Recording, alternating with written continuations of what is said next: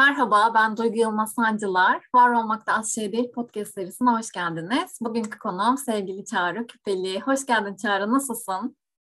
Hoş bulduk Duygu. E, heyecanlıyım, meraklıyım konuşacaklarımız üzerine ve daveti için de çok teşekkür ederim. Böyle keyifli ve e, birlikte bunları konuşacak olmak da bana mutluluk veriyor. Merakla bekliyorum neler konuşacağız, sohbet bizi nereye götürecek. E, heyecanla bekliyorum. Harika. Ben Sen de seni, ben de seni, ben de iyiyim. Çok teşekkür ederim. Ben de seni konuk alabildiğim için inanılmaz sevinçliyim. E, bugün böyle yorucu bir gün geçirdim. Enerjim düşüktü e, eve geldiğimde, işten eve döndüğümde. Ancak seninle buluşacak olmak e, enerjimi yükseltti ve ben de çok keyifli bir sohbet olacağına inanıyorum. Şimdi ilk sorumuz geliyor. Kendi cümlelerinle seni senden duymak istesek bize neler söylersin? Şimdi en son biz bunu panelde konuşunca 10 kelime falan diye. O zaman kısıtlamalar biraz... getirmiştik. evet. Şimdi burada rahat olunca daha az şey paylaşasım geldi üzerine düşününce. Meraklı, öğrenmeyi seven ve e, öğrendiklerini paylaşarak daha da fazla öğrenme yolları, öğrenme ağları e, oluşturmaya çalışan birisi diye tanımlayabilirim kendimi. Yine 10 kelimeye geçtim herhalde. İyi bence. Biraz sonraki sorularla daha da çok cümleler geleceğini düşünüyorum. Ee, ki bu soru biraz mesela derinlikli o, olan sorulardan biri. Hakkını vererek yaşamak sence ne demek? Ve sence sen yaşamının hakkını veriyor musun Çağrı? Gerçekten yani sindirmesi bile zor olan sorulardan bir tanesi. Ya hakkını vererek yaşamak dediğin zaman yani benim için şey geliyor hani yaşamaya çalışıyorum galiba. E, bunun için de sürekli aslında bir öğrenme ve merak ettiğim şeyin peşinde koşarken heyecan duymak beni çok mutlu ediyor, motive ediyor. Sanırım benim için hayatımı böyle hakkını vererek yaşamak deyince de bu heyecanın hep olduğu, o merakın hep olduğu bir e, hayat tarzı olarak bakıyorum. Ki zaten aslında merak ve heyecanlı olduğu bir şey de bazen hüzünlü oluyor, bazen işte acılar da oluyor, zorluklar da oluyor. Ama o heyecanın ve merakın peşinde koşarak devam ettiğim sürece de ben hayattan keyif alıyorum. Yani o şeylerin içerisindeyken bile, o yüzün içerisindeyken bile o hafif umut kırıntılarını, mutluluğu bulabiliyorum, keşfedebiliyorum. Bunu yapabildiğim her an ben hayatın tadını varabiliyorum ve o yüzden aslında e, yani sorunu düşününce bence ben yaşamın hakkını vererek yaşıyorum ya da yaşamaya çalışıyorum diyebilirim. Ama tabii bu biraz da şey de getiriyor bana böyle konuşurken aklıma geldi. Aziz Nesin'le bir röportaj sırasında çok fazla kitap yazdığından bahsetmişler ve en böyle beğendiği kitabın, en iyi kitabın hangisi olduğunu söylediklerinde de Aziz Nesin ben müsvedde severim demiş. Ben işte her yazdığım kitapta aslında bir sonraki yazdığım kitabın taslağını oluşturmaya çalışıyorum. Daha iyisini üretmek istiyorum. Ve hepsi aslında birer müsvedde. Belki de bu hayatta hiçbir zaman bir sonuncusu olacak olan, en iyisi olacak olan yazamadan gideceğim demiş. Ve kendisini müsvedde severek tasvir etmesi benim çok hoşuma gidiyor. Ben de böyleyim. Yani bir şeyleri yapmayı başladığımda hep onlar benim için müsveddeler, taslaklar ve onların şekillenmesiyle beraber onların peşinde koşmak, o duymak beni çok mutlu ediyor. Sanırım hayatın böyle hani tadını çıkartmak ya da işte hayatı böyle doya doya yaşamak deyince de müsvedde sever olabilmek benim aklıma hep gelen kelimelerden bir tanesi. Böyle olmak da isterim umarım. Peki, e, seni bugünkü sen yapan, e, seni bir adım ileriye, çokça adım da kendine götüren en büyük farkındalığın ve aksiyonun neydi? Birden çok da olabilir, kırılma noktaları olabilir. E, bunu paylaşırsan çok çok mutlu olurum. Yani çok teşekkür ederim. Ya bunu düşündüğüm zaman benim aklıma birkaç tane geliyor. Tek bir tane değil tabii ki. Hatta işte böyle bir tane dövmem var e, göğsümün üzerinde. Üç tane vav harfi üçgen şeklinde.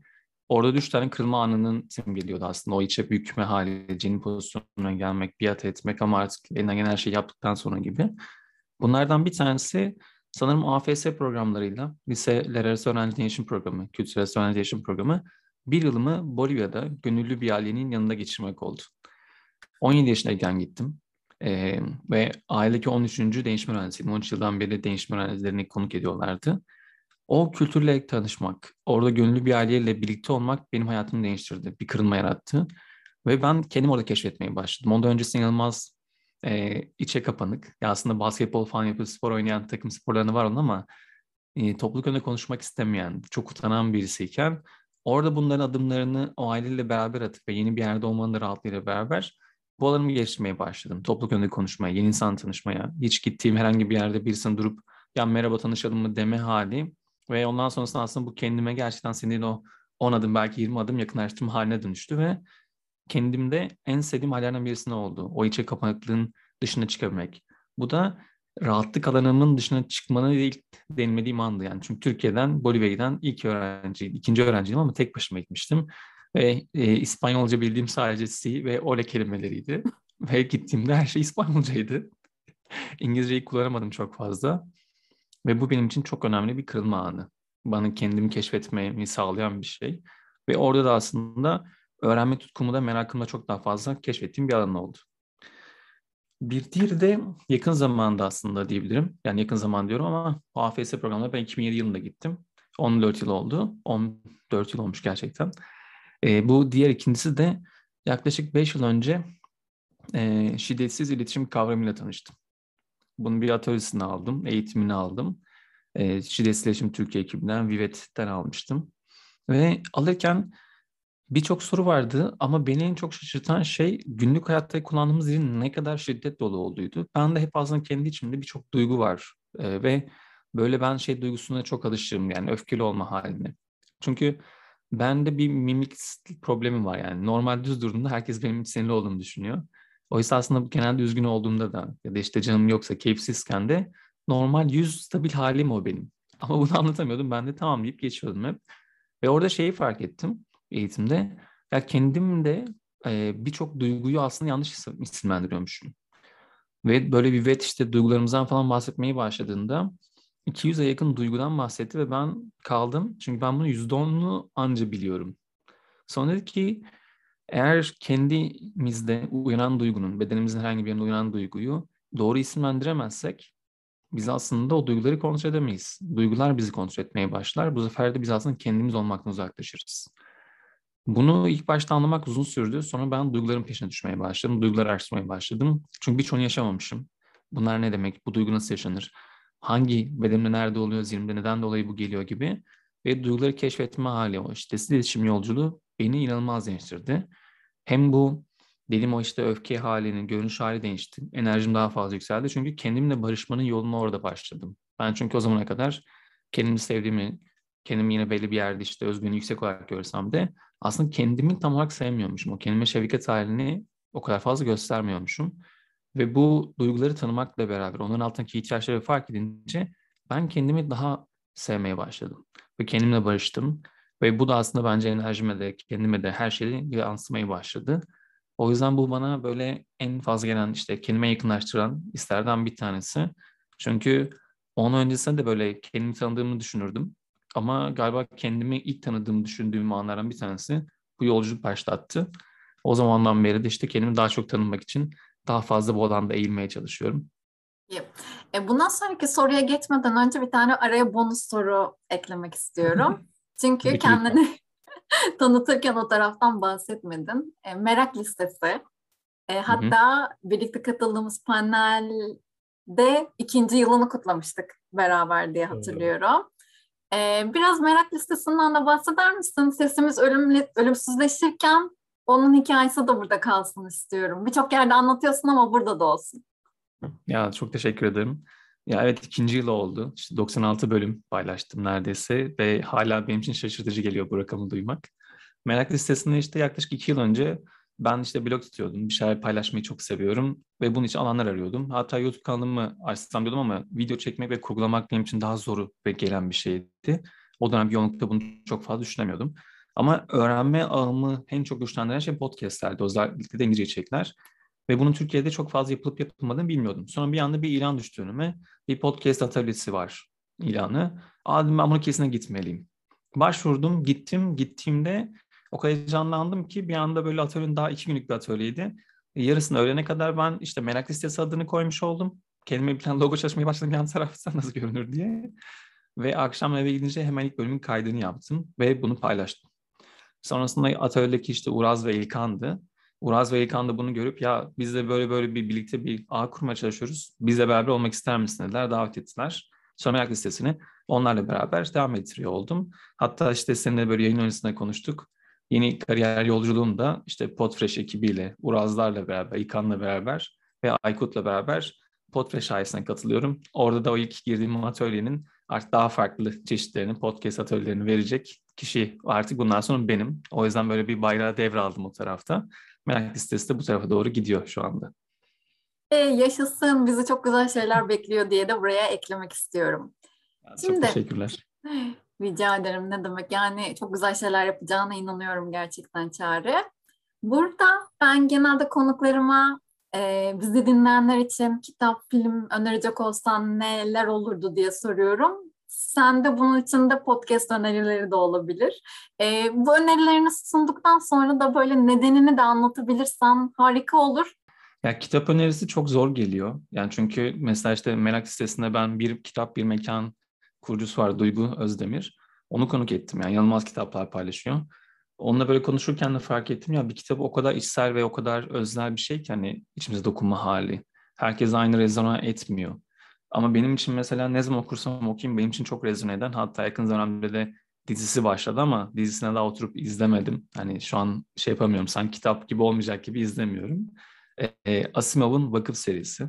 İlk okuduğumdan beri aslında benim zihin yapımı çok değiştirdi, bakış açım değiştirdi. Çünkü her kitapla beraber yaratan evrenin ne kadar değişebildiğini görüyoruz. Tam her şey bitti dediğimiz anda öyle bir yeri nokta açıyor ki, böyle bir kapı açıyor ki bir diğeri bir diğerini yiyor. Resmen o güç oyunlarını, o güç savaşını Massimo çok güzel yansıtmış vakıftan.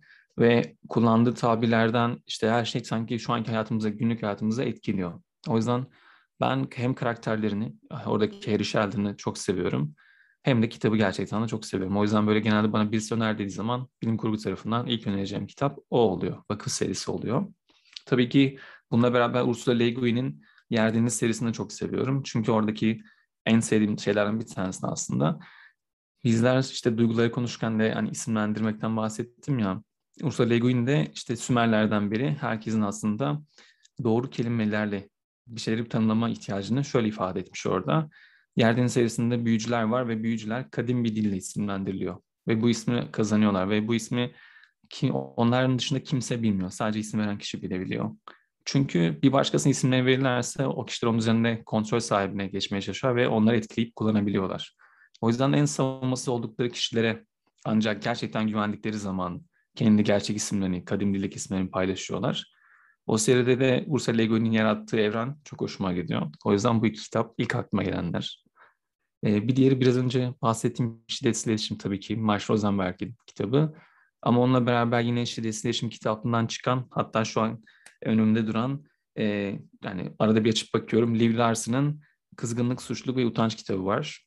Bu da aslında biraz önce bahsettiğim o duyguları anlamak konusunda özellikle de suçluluk ve utancın nasıl bir araya geçtiğini, birbirlerini besleyip aslında bizi nasıl uzaklara düşürdüğünü çok güzel anlatıyor. Ve bunu da tabii ki içerisinde kızgınlık bizim aslında en çok gördüğümüz an ama onun için aslında daha çok altımızda yatan genellikle o utandırılma hali, o suçluluk hali çok etkili oluyor. İlk aklıma gelen kitaplar bunlar. Yani şu anda gelenler. Hatta bakayım başka var mıdır diye. Şu an için gelmedi kitap. Yani şey içinde. Üç tane kitap bırakmış olayım böyle. Ve onun dışında podcastlerde de ya çok fazla hani podcast içeriği var takip ettiğim ama benim böyle dinlediğim zaman gerçekten çok şaşırtan ve bana çok iyi gelen podcastlerde işte e, nasıl diyeyim Türkiye'den çok fazla veremeyeceğim gibi örnek şu anda. O biraz böyle şey yaptı beni. Senin podcast'ine hemen vereyim. Var olmak daha şey değil. Evet, Çağrı Küpel'in en favori Türkçe podcast serisi benim serim arkadaşlar. Ya şeyi çok seviyorum ben. E, Curiosity Daily var podcast olarak. Günlük olarak gerçekten meraklarını paylaşıyorlar. Ki gerçekten dinlemek çok keyifli. Sonra Stuff You Should Know diye bir hesap var. Onlar gerçekten bilinmesi için kısa hikayeleri paylaşıyorlar. Bazen böyle kısa hikayeler olarak anlatıyorlar. Yani işte meyve sineklerin aslında insanlara ne kadar benzediklerini ve deneylerin neden meyve sinekleri yapıldığına dair bir bölüm anlatıyorlar ve çok güzel hikayeleşecek anlatıyorlar. O yüzden benim çok keyif takip ettiğim bir podcast. Hatta bakıyorum son dönem ne dinlemişim diye. Tabii ki şey var işte, onu söyledim zaten. Ee, Brene Brown'un podcastini de takip ediyorum bu arada çok fazla. Özellikle savunmasızlık deyince de hatta belki onun kitaplarını da hani paylaşmak güzel olabilirdi ama TED konuşması ya da Netflix'teki belgeseli bile çok keyifli. Ben zaten seni takip eden onu çoktan dinlemişlerdi, izlemişler diye düşünüyorum.